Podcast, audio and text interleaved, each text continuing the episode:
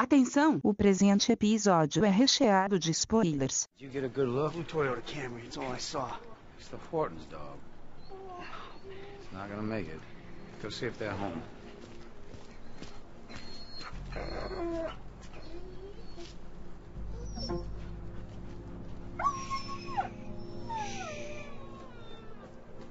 It's okay. There are two kinds of pain. Sort of pain that makes you strong, or useless pain. Sort of pain that's only suffering. I have no patience for useless things. Moments like this require someone who will act. Do the unpleasant thing, the necessary thing.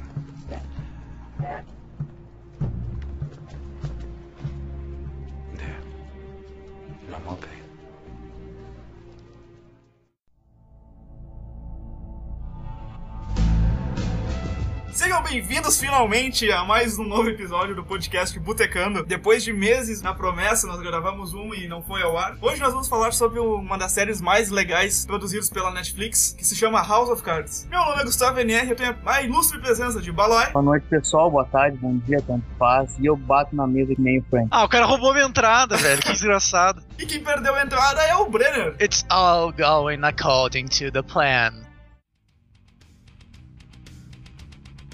House of Cards é é a série que todo mundo gostou aqui, né? Acredito eu. Sim, é, pra mim é melhor que Breaking Bad até. E House of Cards é uma das séries que mais me surpreendeu, pelo menos, porque eu não esperava absolutamente nada. Apesar do Kevin Spacey ser um baita de um ator, eu não pensei que a Netflix ia trazer uma série tão boa. Porque o que eu tinha como base era aquela série Orange is the New Black, que é mais ou menos, né? Eu tava pensando que a série ia ser meio que um house do Congresso. E de certa forma ela não escapa muito disso. Porque eu acho que um grande problema das séries desse, desse tipo é que ela é muito voltada ao personagem principal. E isso perde a, a personalidade dos outros personagens. E eu acho que isso é muito fraco. Vamos por o próprio House. Tu pensa, ah, o que, que o House vai aprontar hoje? E a House of Cards não deixa de ser isso, de certa forma. Só que o personagem do Kevin Spacey, ele é tão carismático, ele é tão inteligente e não é de uma forma um pouco exagerada e muito do House, é que tu fica muito voltado pra história. E eu acho que isso é uma coisa muito interessante do House of Cards. O que me surpreende um pouco, assim, do, do House of Cards é que a gente acaba meio que torcendo pra um político filho da puta, que faz várias coisas que são polêmicas ou discutíveis, como, por exemplo, matar duas pessoas. Por exemplo, é bastante discutível algumas ações que ele toma dentro ali da história dele. Sim, sim. Tá, mas pra quem não conhece House of Cards, como é que a gente poderia definir, assim, a série? Uma mistura de Breaking Bad House no Congresso dos Estados Unidos. É, a história começa o seguinte: começa no fim de 2012, quando é eleito o novo presidente dos Estados Unidos. O presidente, qual é o nome dele? Walker, É. Walter? É o Pismo. Valeu, lá.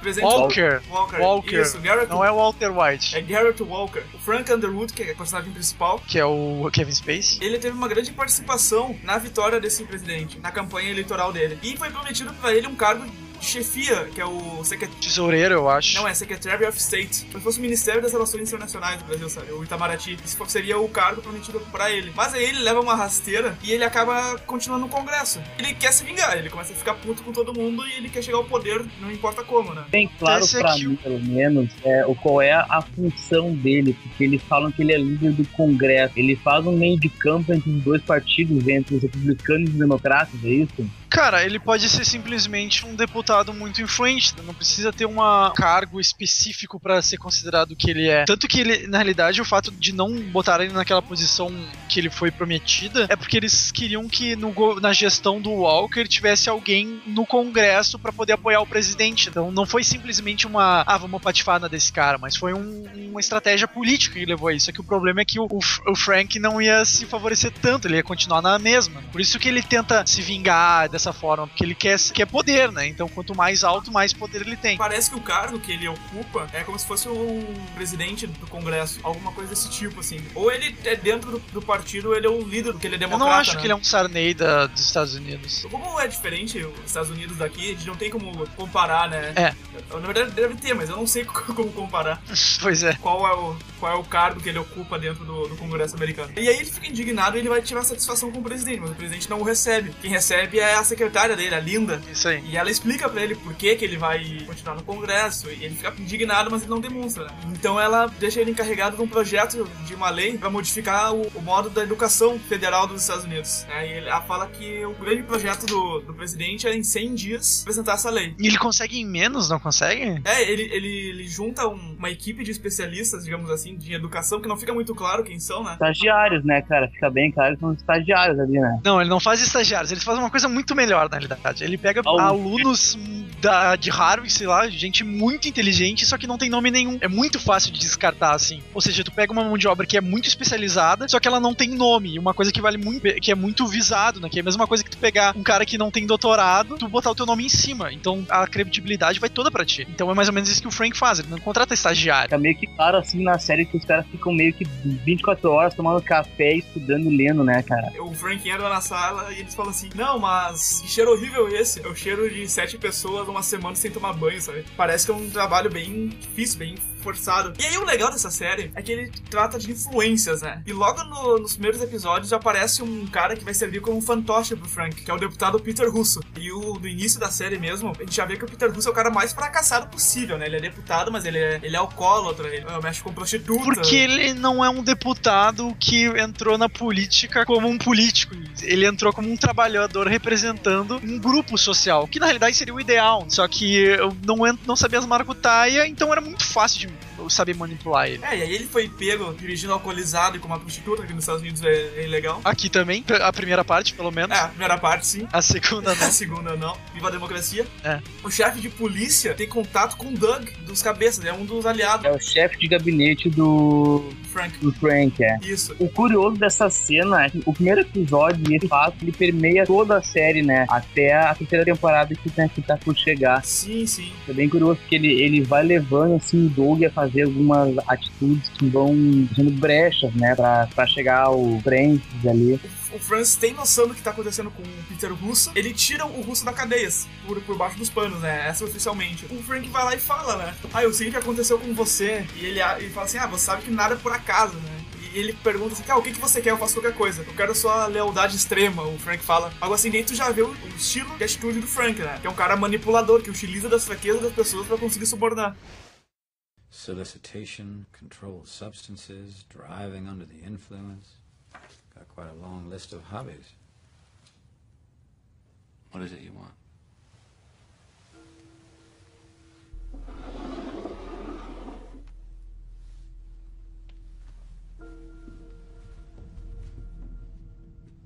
Your absolute, unquestioning loyalty.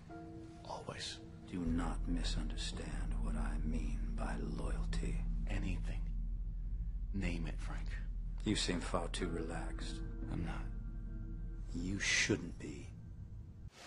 Pois é, e isso é uma coisa de primeiro episódio, que eles jogaram muito na tua cara isso, e uma coisa que muda durante a série. Tá muito, é, muito forte essa questão de que ele manda nas pessoas, como depois, durante a série, ele manda nas pessoas sem tu nem mesmo perceber. Se bem que ele fala pra ti, mas sempre tem um plano maior que tu não vai conhecer, né? Isso é uma coisa muito foda. É, e ele fala pra ti de um jeito muito legal, né? Porque ele quebra a quarta parede, ele olha pra ti, é como se tu fosse um, a consciência dele, digamos assim. Sim, Fosse uma outra pessoa dentro da cabeça dele. que o, o que acontece, o telespectador é um participante da série. Isso é muito foda, que eu acho que eu não vi nenhuma série, na realidade. Eu, talvez algum filme mostre um personagem falando contigo, mas nunca é uma coisa tão forte como tu na série. Tanto que no- na segunda temporada, quando ele, ele não fala nada o episódio inteiro, e quando ele faz o merdeiro lá, que eu não sei se dá pra falar agora, pensa, pá, puta que pariu, não acredito que ele fez isso. Termina o episódio, ele olha assim pra ti e fala: Vocês acharam que eu esqueci de vocês? Aham. Vocês gostariam que eu tivesse esquecido vocês? Primeiro episódio da segunda temporada. É muito foda isso aí, porque, tipo, tu pensa, puta que pariu, o cara tá me intimando, tá? O cara tá te ameaçando, de certa forma. E é muito bom isso. O personagem tá vivo falando contigo na hora. Isso é muito bem feito da série, uma característica excelente que ela tem. Ah, e uma coisa legal também que não é só o Frank, né? Que é um personagem forte. Outro que eu gosto muito é a esposa dele, a Claire. Que vocês soube, conhecem os outros filmes que ela participou? Não, não Não, vi. mas esse filme não, não me é estranho. Ela apareceu no Forrest Gump. Ela é a mulher do Forrest Gump. Ah, é? E tá ligado aquele filme que é medieval, My Name is Inigo Montoya, uma coisa assim? Ah. Ela é a princesa. Olha. E se tu vê umas fotos dela antigamente, ela é muito diferente, cara. Procurem o nome dela, Robin Wright. A problema principal dela no início, pelo menos, é que ela vê que ela tá ficando velha. Não sei se vocês conseguem perceber isso, né? Porque ela vai correr e ela vai lá no cemitério e ela fica com medo de entrar no cemitério. ó, Ela é xingada por correr lá. No... Vocês lembram por que, que ela, demi- ela tem uma ONG, né? Uma ONG de sustentabilidade, uma é Water Clean, acho que é o nome. Cara, que ela. cortar custos, eu acho, É. né? Isso aí foi uma forma de. Ela, na realidade, no começo parece que ela tá, faz isso só de pau no cu, né? Mas depois ela meio que dá uma reclamadinha que ela, pô, eu cortei meus gastos pra ti, né? Quando que tu vai cortar teus gastos pra mim? Ela tem essa discussõezinha de casal com o Frank uma hora. Boa parte da doação, do dinheiro que vem de doação vem da, da empresa que tem aquele lobista, o Remy, o negão. É Suncorp o nome da, da empresa. É eu tô com medo de falar que é a empresa do Lex Luthor, né? O Lex Corp. Essa empresa, ela joga como com dinheiro, né? Ela apoia financeiramente um part- um partido ou outro, dependendo dos seus interesses. A impressão que eu tive disso na realidade que é uma empresa de sonegação, né? Que tu, quer dizer, tu faz doações com dinheiro partidário pra tu poder, sei lá, não pagar imposto e tal, tal, tal. Não sei se os Estados Unidos fazem isso que nem o Brasil, né? Que quando tu doa, doa quanto, tanto dinheiro, tu não paga certos impostos, né? Eu acho que meio que era essa a função da empresa dela, né? A série não deixa bem explícito isso, mas também pareceu pra mim que eles não, não chegam a falar muito dessa empresa ou da, ou da função do, do Remy, né? Fica meio que subentendido. O Remy não, eu tô falando da empresa da mulher dele. O Remy é uma multinacional que, sei lá o que. Eu falo a empresa dela, que é de doações. Tu acha que a empresa dela serve pra lavar dinheiro? Não é bem lavar dinheiro, mas essa questão de tu ter um- uma doação pra tu ter certas isenções de impostos, tá ligado? Essa é a impressão que eu tive, na real. Eu não, não percebi isso. O que eu pensei realmente, a minha análise é que essa empresa ela utiliza, utiliza dessa influência, desse, apoio financeiro a interesses próprios, né? Uma votação, apoia financeiramente alguns partidos, ou melhor, alguns políticos. Desse apoio ela consegue retirar vantagens, diminuição de impostos ou algo do tipo. Mas essa aí, na realidade, seria, pra mim, é a empresa do X-Corp, Lex-Corp. Mas, mas o Francis, ele, se- ele se usa da- dessa in- influência da empresa da Claire, né? Tem um, tem um episódio que eles fazem um jantar beneficente em protesto, agora não, não lembro de quem, eles levam comida lá pro pessoal e desmascaram toda a armação por trás daquele burado lá. É que, na realidade, aqui, ó, essa janta foi feita pra arrecadação de fundos pra apoio de campanha. Não, não, não, não, não, a gente tá confundindo- confundindo coisas. Foi assim, ó. Frank queria aprovar essa lei, ele consegue fazer a lei antes dos 100 dias, só que ele precisa negociar com os sindicatos. Isso, isso. Isso, e aí tem o sindicato dos professores. Então o que, que acontece? O sindicato dos professores ele não apoia alguma medida que vai ser implementada por essa lei. Então eles começam a fazer greve. E uma grande parte do início dessa da série é o, o Frank tentando conseguir a confiança do presidente pra terminar com a greve e aprovar a lei. Sim. E esse jantar beneficente que a Claire perdeu esse apoio financeiro da Suncorp, por isso que ela teve que demitir essa quantidade de. Metade da, da equipe dela, ela teve que demitir porque ela perdeu 1,5 milhão, eu acho, uma coisa assim. Então ela precisou investir ah, nesse jantar beneficente. Então os professores utilizaram esse jantar pra protestar. Era um hotel que o dono era parceiro de um dos lá do sindicato ou alguma coisa assim, né? Exato, exato. Então a Claire, ela pegou os alimentos que ela tinha e deu pro pessoal que tava protestando. Então meio que quebrou essa. Aquele negão lá já ajudou eles, né? O lá, da, lá das. Freddy. Isso, Fred. Freddy. Foi ele quem ajudou lá. Isso, eu digo pra vocês. Eu tenho uma vontade enorme de comer aquelas costeletas. Eu tenho uma vontade de ter a voz do cara, né, velho? Porque puta que pariu, o cara fala muito. É, um, o cara é um cantor de jazz, velho, das antigas. É, o Fred, pro pessoal que nunca viu a série, ele é dono de um restaurante muito chinelão, assim, na parte mais pobre de Washington. E o Frank, ele sempre vai lá, há mais de 20 anos. Ele gosta da, da comida simples do, do Fred. Então ele aparece várias vezes. Ele aparece nesse jantar beneficente, ele aparece servindo o presidente, né? E é bem, bem interessante essa relação que ele tem com o Fred. O que o Frank diz que gosta dele é porque muitas coisas na, na vida ou no mundo, as pessoas tentam manter as aparências, mesmo não tendo a realidade e tentando se atualizar pra manter as aparências. E o Fred não. O Fred é um cara que mora na gueto e vende costela. E é muito chinelão, mas ele é o que ele faz e eu- ele não quer mentir isso pra ninguém, tá ligado? Então o Frank sempre gostou muito disso, porque ele não precisa mudar pra agradar os outros, ele é o jeito que ele é. Porque de falsidade ele já tem no Congresso, né? Ele, tra ele É, trabalha isso exatamente. direto. Acho que é o único lugar que o Frank consegue ser um pouco mais ele mesmo. É, mais ou menos. Pra mim, um lugar que o Frank consegue ser ele mesmo é naquele episódio da segunda temporada, onde ele encontra os colegas dele da faculdade.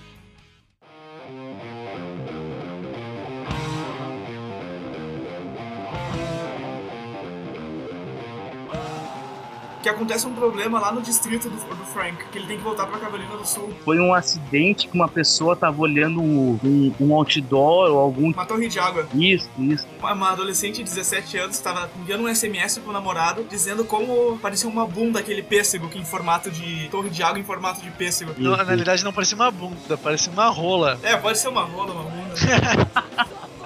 Ela bateu o carro e morreu. Então o pessoal tava colocando a culpa no Frank, porque o Frank tinha dito pra continuar com a Torre d'Água. Porque ele era, queria que continuasse e o outro candidato a, a deputado pela, pelo distrito queria que não fosse abaixo a torre. É, uma coisa muito interessante desse episódio, na realidade, é como ele consegue convencer as pessoas entendendo como elas funcionam. Porque ele vai num lugar que é muito religioso e o pessoal já tá, não acredita no governo, porque eles são do interior, não, não acreditam em pessoas da cidade grande. Então o Frank usa tudo isso contra elas e é de uma forma espetacular o discurso que ele fala. Ele fala sobre. Ele consegue criticar Deus dentro de uma igreja e os caras gostam do que ele fala, tá ligado? É genial. E é muito legal quando ele vai falando o discurso dele, ele vai contando a verdade pra ti, o, o- o telespectador, que não é verdade. Quando ele fala, ah, meu pai sempre foi um cara honrado, que ia pra igreja todos os dias. Aí ele olha assim pra ti e diz, não, na realidade meu pai era um bêbado que tava em depressão que se matou. No. You know what no one wants to talk about? Hate. I know all about hate. It starts in your gut, deep down here, where it stirs and churns.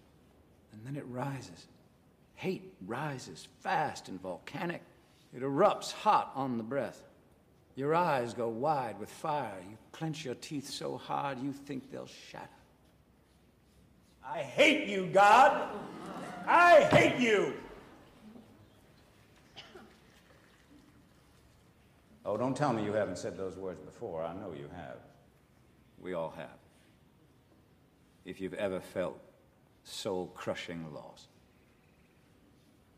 There are two parents with us today who know that pain. The most terrible hurt of all losing a child before her time. If Dean and Leanne were to stand up right now and scream those awful words of hate, could we blame them? I couldn't. At least their hatred I can understand, I can grasp it. But God's wantonness, His cruelty, I can't even begin to.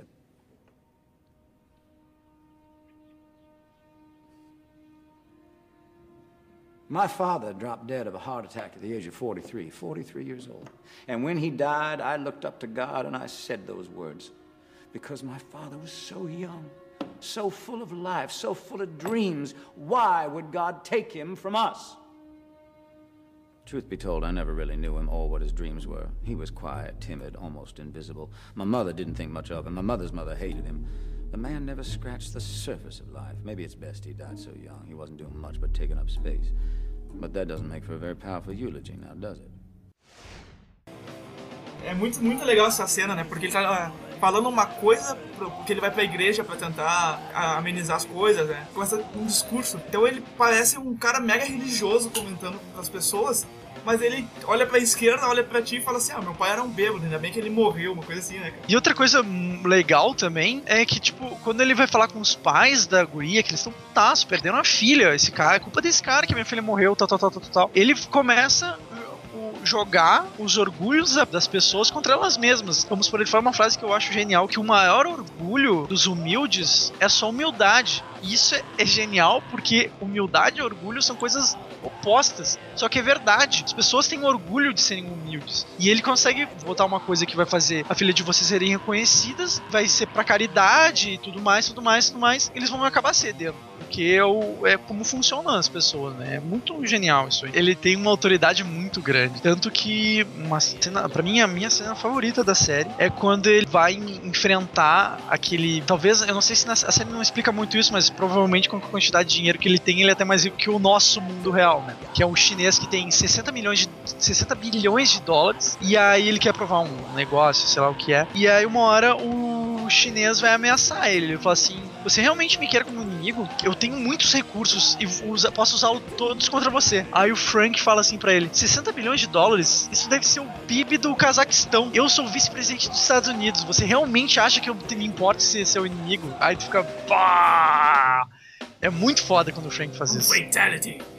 É, o cara, pô, humilhou um cara que é muito foda, um cara com 60 bilhões de dólares na conta. É genial. É, isso é bem legal. É não só questão de influência, mas é que ele te dá uma perspectiva do que, que é o poder, né? Ah, ele separa uma coisa muito importante que a gente vê, porque a gente acha que dinheiro é poder. Não, deixa de ser. Só que o Frank, ele te mostra que existe uma coisa mais importante que o poder, tanto que ele tem uma frase que eu acho genial, É o mais importante que o dinheiro. que é mais importante que o dinheiro. Que ele fala assim: o dinheiro te compra uma casa na frente da praia de 14 andares. Mas e a- o poder te dá uma a casa velha que durará por 100 anos, tá ligado? Porque, tipo, não adianta tu comprar uma casa gigante que pode não durar nada por causa da estrutura, não é planejado, não tem uma sustentação. Porque o dinheiro, ele vai e volta muito rápido, né?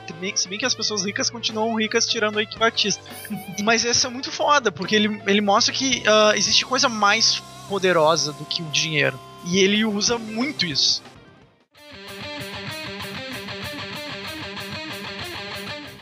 Mas uma coisa que nós não, não comentamos ainda, que é a Zoe, que é a jornalista. Ela aparece no primeiro episódio. A Zoe, ela trabalha num jornal mediano a de Washington, que cobre a- os acontecimentos da Casa Branca. E ela vai, ela aceita um convite e vai num, numa- num concerto de música, junto com um cara que a gente não conhece. E o Frank tá na- naquele mesmo concerto. E um fotógrafo tirou uma foto do Frank olhando pra bunda da Zoe. Pra mim, isso aí foi imitando essas questões do Obama olhando os rabos alheios. É, pode ser, pode ser. É o legal da série é que ele pega alguma coisa da vida real e traz pra dentro da série, né? Sim. Ele traz algumas situações, por exemplo, Deep Web, drones pra dentro da série, ele traz alguma coisa do mundo real pra dentro da série, né? Exato. Fala a gente se, se sentir dentro do, do mundo real. Exato. E a Zoe, que é uma jornalista ambiciosa, que ela não gosta do que ela faz, ela recebe essa foto e ela vai à procura do, do Frank pra tentar algum acordo com ele, pra ver se ele consegue. Na realidade, ela, ela tenta chantagear ele. E ele usa essa chantagem barata a favor dele. Isso é uma outra coisa genial. Como é que é o acordo dele? O Frank dá algumas notícias que são exclusivas, né, digamos assim, direto do Congresso, como por exemplo, ele dá o projeto de lei da educação, a primeira, o primeiro esboço, ele dá e ela publica no jornal, enquanto ela posta notícias que dão alguma vantagem ao Frank. O que acontece? Ele dá o que todo repórter quer uma, uma notícia bombástica que possa causar grande polêmica, que no caso afetaria algum político. Só que o Frank ele dá ah, notícias que afetam os rivais dele, ou inimigos políticos, sei lá. Ah, No caso que vai favorecendo ele. É muito interessante isso. Esse tipo de, de relacionamento com o dele, com a repórter, ou com a imprensa em si, fica bem explicado mais no final da segunda temporada, que ele solta aquela notícia sobre o impeachment, daí todo mundo começa a falar impeachment, impeachment, impeachment, aí ele assim fala pro Nando, tá, mas, mas ele nem foi julgado ainda, já estão falando nisso, já estão falando que vai ser o veredito. Mas ela, no início mesmo, é já é assim. Não sei se tu te recorda, quando ele entrega aquele projeto de lei, o cara que tava encarregado, ele já fica com medo, ele já, ele já se sente pressionado pela mídia. Então ele já sai desse- da, relatoria desse projeto e passa pro Frank, né? Isso é bem no início, isso já também, cara. Então ele utiliza a mídia a seu favor.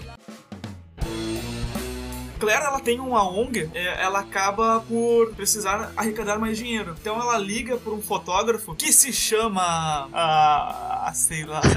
Caramba. O cara não faz a mínima, mínima ideia do nome dele. É, o fotógrafo lá. Vocês conhecem. É um fotógrafo louro lá, belazão. Mas sim, eu sei, francês. Porque ele é fotógrafo pra ele doar algumas, algumas fotografias pra um leilão silencioso. Tu já percebe né, que eles já tiveram ou tem algum tipo de relacionamento, né, cara? Adam Galloway. É o Galloway, isso. Já percebe que eles têm algum tipo de relacionamento, mas Claire vai ao, ao hotel que ele tá hospedado, mas eles não se relacionam nem nada, depois volta. Tem um climão assim, né, cara? O que é curioso isso na série e no relacionamento do, da Claire com o Frank é que eles sabem as coisas que eles fazem fora do relacionamento e a forma como que eles lidam com isso, né? É, o que na realidade tu descobre que os caras são um amor livre e swingueiro do caralho, né? Eles, o relacionamento deles não é o comum. Eles estão ali pra ganhar vida. Porque na realidade o que importa não é as relações afetivas que tu tem, mas o quanto que eles vão ganhar, o quanto poderosos eles vão ficar. Essa é a maior importância da união E tu deles. vê que na verdade eles se amam pra caramba, né? O, o- no primeiro episódio o Frank já diz isso. Porque eles são É, iguais. eu amo ela tanto quanto tubarão gosta de sangue. É, eles se gostam porque eles são. ah, Por causa das suas ambições fazem eles se gostarem tanto. Não é nem as, o- as relações afetivas. É por isso que eles são juntos, que eles são ambiciosos. Exato. Até, por exemplo, na segunda temporada, acho que eu posso falar, tem aquele relacionamento com o Mitchum, que acontece lá um negócio, eles começam a se pegar e se beijar. Daí, na, na manhã seguinte, o Francis, oi, tudo bem, eh, Claire, tomou café? Sim. Você, tudo bem também? Ah, ah, então tá. Como se nada tivesse acontecido. Porra, você acabar de ter um swing gay com, com segurança de você. Como é que pode? Eles tratam disso de uma forma bem, bem natural, assim, né? Que é o interessante da série, porque ele- eh, eles tratam o pessoal homossexual, o pessoal bissexual, de uma forma extremamente natural, não tem absolutamente nada de especial, né, cara? Não tem nenhum ato polêmico, eles não são estereotipados. Não, não, cara, não. Tem até aquele, aquele hacker lá que não sei se ele é se ele é hétero, se ele é homossexual, mas ele tem uma, um perfil muito curioso, assim, que eu acho que podia ser explorado um pouco mais dentro da série. Ah, eu detesto ele, cara, ele é muito chato. Eu acho ele muito chato. Cara, eu acho ele muito foda, velho. Qualquer muito série que foda. ele aparece, eu ele foda. Esse ator, ele já fez essas séries de policial aleatório da Globo. Não sei, eu gosto muito dele, né? Dentro da série ele podia ser um pouco mais explorado lá. Isso vai acontecer daqui a pouco, cara. Já te confirmo isso. Ah, uma coisa que nós não falamos é que aquela prostituta que estava, que estava com o Peter Russo, ela é subornada a não falar nada, né? A se manter quieta pelo Doug. Então, a gente tem mais. Que na verdade a série é cheia de personagens, né? Ela é importante, ela vai ser importante mais para frente, assim. O que eu achei curioso dessa personagem é que o, o Francis, ele, eu acho que posso falar sem spoiler, ele matou a Zoe, ele matou o Peter Russo. Por que, que ele não matou essa. a Rachel? Ele não conhece Ele não ela. conhece, quem tava tratando disso era o Doug, e o Doug já tava se apaixonando por ela. Ou, não sei se se apaixonando, aquela, aquele relacionamento estranho que eles tinham. É, eu como psicólogo diria que era um conflito edípico mal solucionado com a mãe dele que ele transferiu pra mulher. Ah, então pode ser. Olha só, do profissional. É, não, gente profissional de outro nível, né? Bom, e aí ele, o Frank consegue resolver a questão do da guria lá da Carolina do Sul. Consegue implementar o projeto de lei, ele ganha confiança do presidente, ele consegue terminar com a greve e o Frank quer mais, ele quer mais do que isso. Ele consegue colocar uma, aliada dele como secretária de Estado, que é aquela lourinha, e aí ele vê que o vice-presidente dos Estados Unidos, ele não tá contente com a posição dele, porque ele não tem poder algum, né? Esse vice-presidente é da Pensilvânia, o Francis trama desde o início. Ele vai colocar o Peter Russo pra concorrer a governador na Pensilvânia, ele vai destruir o Peter Russo, porque nas últimas semanas não vai ter ninguém pra concorrer. Então o que, que ele pretende colocar? Ele colocar o vice-presidente dos Estados Unidos pra concorrer a governador. Isso foi tudo planejado ou foi, ou foi um acaso? Não, foi tudo planejado. Peter Russo, como ele já era alcoólatra, problemas com drogas, ele se tornou uma, uma peça muito maleável, uma- muito fácil de se, de se ludibriar. Francis falou, não, tu vai ser o próximo governador. Ele conseguiu o apoio do vice-presidente dos Estados Unidos, mas aí nas últimas, faltando duas, três semanas para as eleições, Peter Russo ele começa a beber de novo, porque ele utiliza a garota de programa que... A Rachel, a garota de programa que foi encontrada junto com ele, ele, ele ludibria ele, faz ele beber, ele faz ele perder uma, uma entrevista importante na rádio, e ele começa a se desesperar, se tranca no, no quarto, bebe pra caramba, sai de casa, daí o Doug encontra o, Peter Russo, liga pro Frank, o Frank leva ele pra casa, bota ele dentro do carro, liga o carro, fecha a garagem e o, ele matou o Peter. Um gás, não é? É, com gás que sai do, do, do carburador do carro. Ele- então parece que foi um suicídio, porque todo mundo já acompanha a situação do Peter, pensa, não, os caras se matou, ele entrou em depressão, algo do gênero, mas que alguém poderia ter, ter matado. Então o que que acontece? O vice-presidente dos Estados Unidos, ele vendo que o estado dele da Pensilvânia vai ser, vão ele- eleger algum republicano e não democrata, o Frank meio que arquiteta um plano para que o, o vice-presidente saia da vice-presidência e vá concorrer ao governo do- daquele estado. E o mais interessante, não sei se vocês se recordam, o Frank fala que seria uma boa ideia o vice-presidente se candidatar no presidente dos Estados Unidos. E eles não, eles não sabem que o Frank conversou com os dois, sabe? Uhum. Parece que o Frank conversou com um e, o, e essa pessoa que teve a autoridade pra poder questionar isso, sabe? O Frank ele fica como uma pessoa que não tem importância nenhuma. Na verdade, o plano e a ideia foi dele. Ele não admite necessariamente que ele quer, né? Ele fica meio se fazendo de, não, talvez for a vontade do presidente. Ele sempre quer bancar o leal, né, cara? É, eu, eu não entendi o que tu quer dizer em relação ao Peter Russo ou depois? Não, é que o presidente, ele tem que escolher um novo vice, né? E o Frank, ele nunca diz que ele quer ser o vice. Ele sempre dá alguns, algumas sugestões que não são boas. É, às vezes justamente ele fala para não escolher ele como uma forma de tentar fazer o cara escolher ele. Isso, isso. Ele até vai na casa lá do lado do cara aquele, achando que é para ele convencer a esse velho ser o vice. Acaba sendo o contrário. Exato, o presidente ele fala assim: ah, eu tenho, tenho intenção de colocar na vice-presidência o Tusk. O Raymond Tusk é o bilionário. Precisava de alguém para convencer o Raymond. O presidente manda o Frank. Só que na verdade é justamente o oposto, como ela disse, né? O Tusk acaba meio que, meio que se fazendo, fugindo da, fugindo da conversa, né? Daí chega um momento assim que eles estão conversando e o, e o Frank se toca, que é, que é pra ele ser o, o vice. É, o Frank se toca, porque o Doug ele dá uma informação que existiam várias outras reuniões entre o presidente e o, e o Tusk.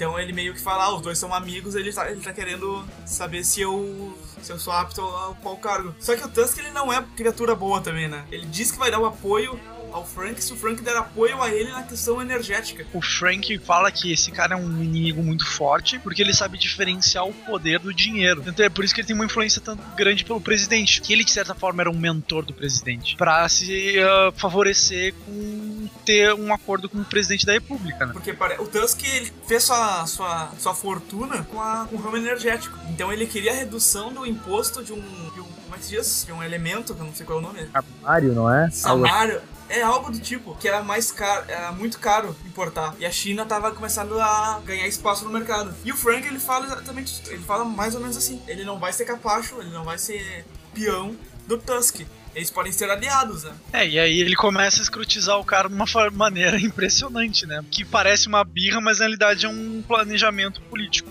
E aí chega, chegamos no fim da temporada uh, e o Frank ele tá fazendo juramento, juramento para tomar posse como vice-presidente. E aí tem aquela frase, né, Breno, que tu falou? Que a democracia é superestimada. Enquanto isso, uh, o, os repórteres lá estão tentando desmascarar o, o, Frank, né, sobre a, sobre a morte do Peter Russo. Bem lembrado, né? O Zoe e o Lucas, e mais ela. E mais a outra. E mais a Janine. É. a Janine estão querendo investigar o que aconteceu com Peter Russo, se realmente foi suicídio. Então elas conseguem encontrar traços da Rachel, que foi a prostituta encontrada junto com Peter. Eles encontram que Peter estava no lado do Carone, não no motorista. E eles começam a ver as ligações que acontecem, né? Começam a relacionar o Frank com isso. E o Frank começa a perceber que é um risco ter a Zoe por perto. E no início da segunda temporada, eles se encontram, né? Primeiro episódio, não Primeiro é? episódio, o Frank ele pede pra Zoe pra deletar todas as mensagens e histórico do celular dela. É, ele fala assim: tem duas opções. Ou tu continua com essa investigação e eu vou te derrubar, e tu sabe que eu consigo. Ou a gente continua na mesma, eu vou te dando informação para me favorecer, tu te favorece, e a gente continua. Exato. E, e aí no final, o Frank faz uma coisa que ninguém espera. Ela aceita o que ele quer, aí tu pensa, ah, ok, vamos continuar nessa fodelança, né? Ficam se comendo sim. E aí ele pega e mata ela. E aí tu fica, puta que pariu. Ela vira guisado, né, Ela vira um guisado, velho. Tá louco. Não, vocês esperavam isso? Não. Não, tá ligado? Tu sempre não, fica muito... pensando que o ator principal nunca vai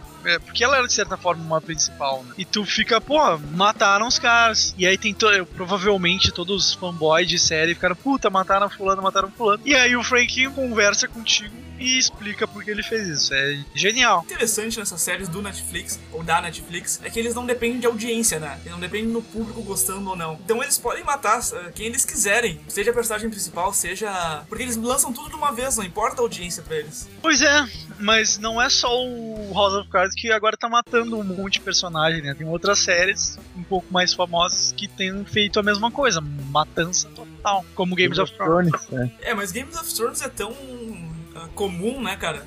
Que eu acho que até parou de ser um diferencial da série. Porque House of Cards realmente não esperava isso. Não esperava que, a, que ele fosse ter aquela reação. Até porque a Zoe tava concordando com tudo. É, de fato. Mas é uma surpresa, assim como o casamento vermelho da Games of Thrones. Mas não morre tão pouca gente assim na série, se tu for pensar. Morre o Russo, morre o China, morre a Zoe, morre o Doug quatro personagens, de certa forma, tirando os chinês, importantes. Bom, e aí quando tu pensa que o cara não vai querer fazer mais nada, que ele vai. Eu pelo menos não pensei que ele fosse querer ocupar o cargo de presidente. Pensei, ah, ele vai parar por aí e vamos ver o que, que vai dar. Passa a segunda temporada inteira praticamente tramando como é que ele vai se transformar em vice-presidente. Ele coloca a Jack Sharp no lugar dele. Pra continuar tendo um apoio no Congresso tangencial à candidatura do presidente, que no caso ela vai virando ela começou como uma marionete. Pra mim, ela vai se transformar numa rival, que é muito interessante também. Estão dando uma maior importância pra essa personagem, que ela era totalmente aleatória. Ela, ela entrou meio assim, muito rápido, né? A gente nem tinha visto ela na, primeira temporada. É. E aí a gente descobre que ela é mais militar e. É, uma coisa que eu achei bem aleatória, na real, dessa questão de pós-trauma, de guerra, mas provavelmente eles vão fazer isso pra criar um conflito futuro. Eu acho que acho que quando ela começar a atacar o Frank, o Frank vai usar isso contra ela. Até ela admite pra, pra ele que ela já matou várias pessoas e, e se culpa por isso, né? Ela faz aquela tatuagem cada dia mais. Cada vez maior. É isso, é cada vez maior por causa da.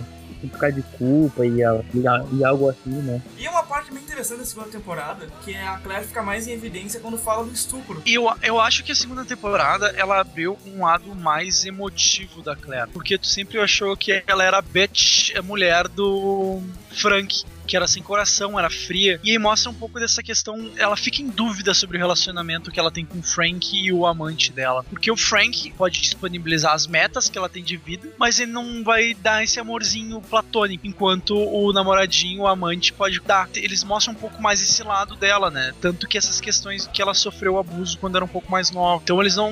Eles tentaram dar mais ah, emoção pra esse personagem, que ele não tinha tanto antes. Ela só era um pouco confusa, assim, aleatória, mais ou menos. Da mesma forma que tentaram dar uma emoção pra ela, ah, lo- logo mais a- a- adiante, quando ela vai com- conversar com o fotógrafo lá, ela fala assim: ou tu faz como o, o que eu mando, ou eu te destruo. Da mesma forma que colocaram um sentimento nela, tiraram assim com um, um piscar de olhos, né? Porque ela foi muito fria nesse, nesse É, momento. porque o que, que aconteceu? Houve um entrou um novo personagem, um chinês bilionário, e tem um conflito de interesses entre o, o chinês, o Tusk e a presidência. Questão de apoio financeiro aos republicanos e democratas. Houve um desvio de, de, de, de apoio, de verba financeira. Então essa segunda temporada passa mais ou menos nesse período onde o Frank ele quer voltar a ter o domínio do Congresso, porque parece que vai ter as, as eleições Primárias. primárias, é, é, exato, algo do tipo. O Tusk ele quer destruir o vice-presidente, então ele utiliza o fotógrafo, que foi amante da Claire, pega algumas fotos dele e publica no jornal, na imprensa. Então o fotógrafo tem que colaborar com o Frank e com a Claire para ele não ser destruído. E o negócio do estupro que eu acho bem interessante também é que no primeiro episódio, o Frank atuando como vice-presidente, ele vai numa cerimônia, ele vai numa uma, uma celebração militar e ele e a Claire encontra um ex-colega de, de faculdade que a estu, estuprou, né? E aí depois ela fala isso num, e ela, ela, ela manda o Frank não fazer nada, que depois ela dar jeito e ela vai dar uma entrevista. E a entrevistadora pergunta se ela, ah, se ela já fez algum aborto. Ela falou que sim e explicou a razão. Uma razão falsa, né? Porque ela tinha feito três abortos e colocou a culpa no, nesse general. Até essa parte do aborto do, e do projeto de lei que ela tentou criar, pra mim, pra mim ficou meio que à toa, porque ela começou toda cheia de razão e começou a dar importância pra isso, falou com a, com a primeira dama, aquela outra mulher que também tinha, tinha sido escutada pela mesma pessoa, mas depois ela acabou desistindo do, do projeto pra poder fazer uma, uma aliança com a, com a Jack. Não sei se foi premeditado ou não essa desistência desse projeto. É, eu acho que não, não houve desistência por parte da, da Claire. Me parece mais uma oposição da Jack, porque a Jack não queria que os militares fossem julgados pelos civis. E aí parece que houve esse conflito de interesse entre as duas e o Frank meio que tentou am- ameaçá-la e não ameaçar a Jack. E eh, ela, como é durona, ela não, não, não conseguiu.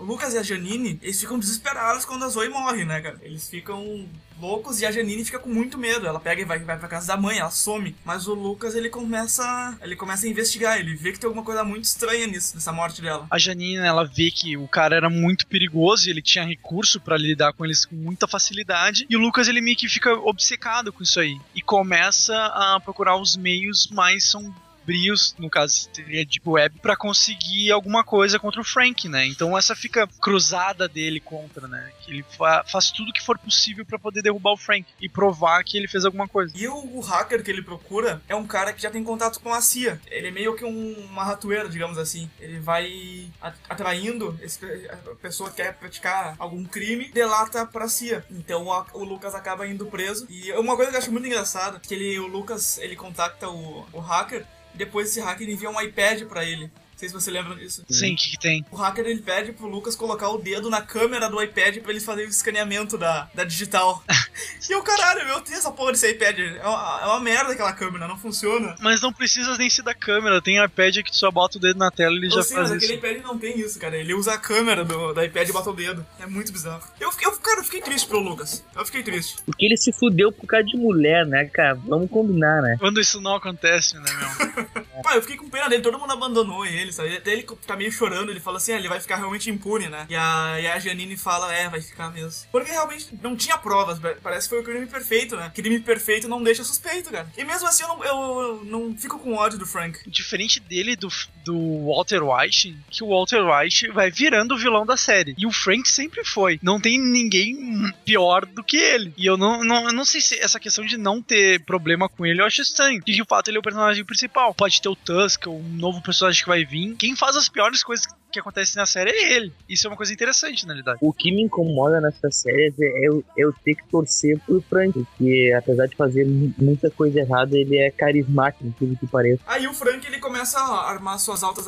suas altas confusões pra se transformar no presidente dos Estados Unidos, né, cara? Ele quer porque quer tirar o presidente da, do cargo dele. E ele consegue a- a- armar uma confusão incrível que eu, eu. Aí eu acho que ele foi, foi muito exagerado. Rapidinho, cara. Tu tá narrando o House of Cards como uma sessão da tarde, velho. Ah, cara, é que é, que é muitos. Não, parar pra pensar, é muito esdrúxulo que o Frank faz. E o jeito que o presidente sai. Eu acho que a forma de como ele vira vice-presidente é muito mais real do que a forma que ele vira presidente. Eu acho que foi muitas traminhas e muito ah, altas confusões do que o vice-presidente. O vice-presidente realmente pegaram de surpresa. O cara fez uma parada, ele virou o jogo de uma forma muito boa. Quando foi pra presidência, foi muito derrubaram ele e ele mandou uma cartinha pra conscientizar o cara. E na real é muito babaca tu ser um presidente e tu perder o teu cargo porque o cara te convenceu emocionalmente, sabe? Isso é totalmente diferente do que é a realidade, né? Esse- Não foi bem uma jogada política, foi uma jogada sentimental. Esse presidente da série, vamos, vamos di- digamos que ele é um bundão, né? Porque ele, ele, não, ele não se impôs nessas decisões, ele não tem firme, ele confia em, em, em muita gente, ele é muito. Ele é muito suscetível à opinião alheia, né, cara? E aí, ah, estranho porque o cara, o- ele ficou com medo de sofrer um processo de impeachment. Porque o Tusk falou que ele sabia das confusões, do desvio de dinheiro que o chinês e eles estavam armando. Se o cara sabe que é inocente, mesmo com 9% ou menos de 10% de, de popularidade, o cara ele vai ficar até o fim, ele vai provar que ele é inocente. Não é porque um cara disse que tá comprovado que ele sabia. Me pareceu muito muito forçado. Ah, eu acho aquela cena que ele escreve a carta dizendo que ele é o culpado, né? Por tudo que tá acontecendo, que o presidente não sabia de nada. Se o presidente fosse um pouquinho mais, mais esperto, ele assinava aquela carta e mandava lá pra procuradora aquela. Ninguém é tão bonzinho assim, sabe? Pois é, exatamente. Pra mim, aquilo ali foi realmente muito forçado. Ah, bem que a série já tinha que terminar, né? No 13 terceiro episódio, então... É, e ela acabou, apesar de ser meio estranho essa forma que acabou, ela termina com um jeito que eu achei genial. assim, É, uma, é tipo que nem quando termina um trailer de filme que é aquele!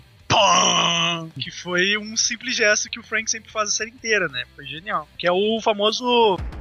Então o, o Frank, a série termina e o Frank vira presidente dos Estados Unidos. E ele resolve assuntos de relações internacionais, ele porque tava uma iminência, iminência de guerra. Ah, é? Vocês não lembram? Os navios eh, entre a China e os Estados Unidos. Não, é que assim, tem uns navios que estão chegando perto do território de Taiwan. Não é nem da China nem, nem do Japão ou algo assim. Os chineses estão se aproximando desses navios pra tentar se proteger. Daí o, o presidente também manda os seus, né? Daí tem um conflito aí de que ninguém sabe de quem é aqueles navios lá. É, e aí o, o Frank ele extradita o chinês pra China e resolve esse conflito e tudo mais. E o cara, tipo, sai muito por cima. O final realmente é, é muito impactante. Sim, sendo que o próprio o, o Garrett podia ter feito isso, né? Podia, podia ter resolvido simples. Manda o cara de volta e resolve toda, toda a parada, Por isso né? que eu acho que ele é um baita de um bundão. Eu não gosto dele. Não gostei daquele presidente.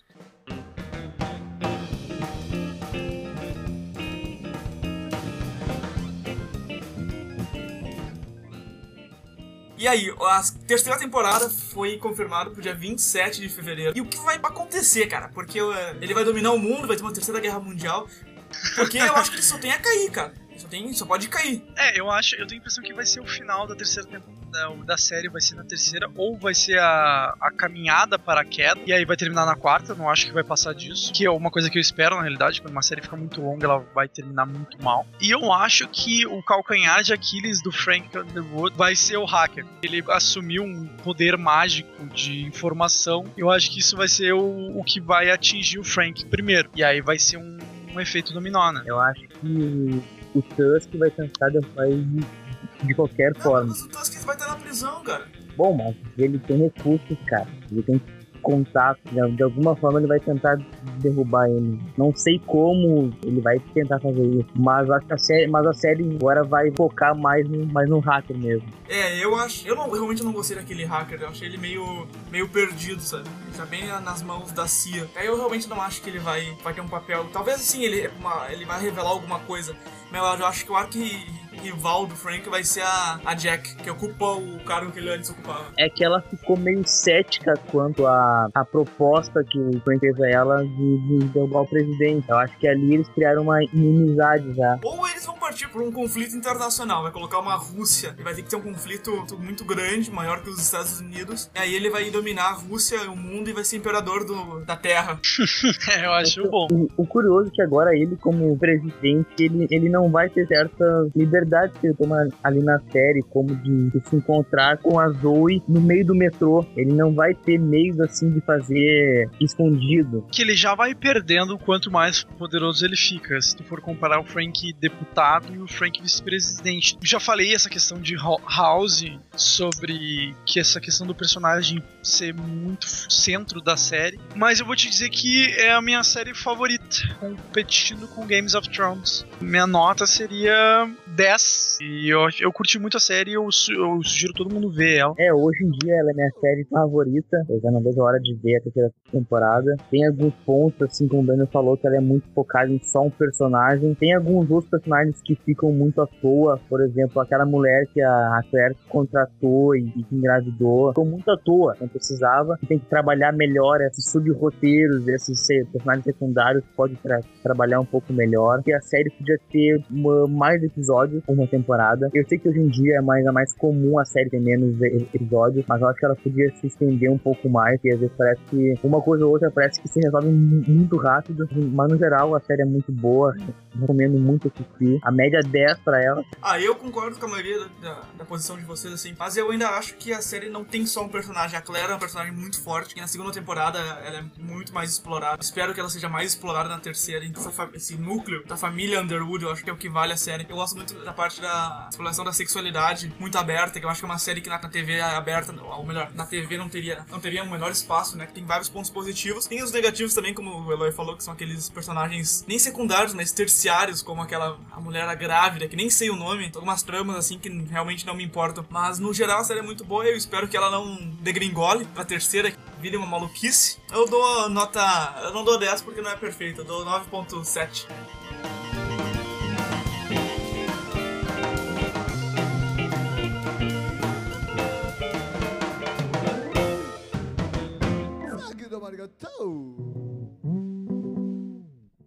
Podcast botecando arroba gmail.com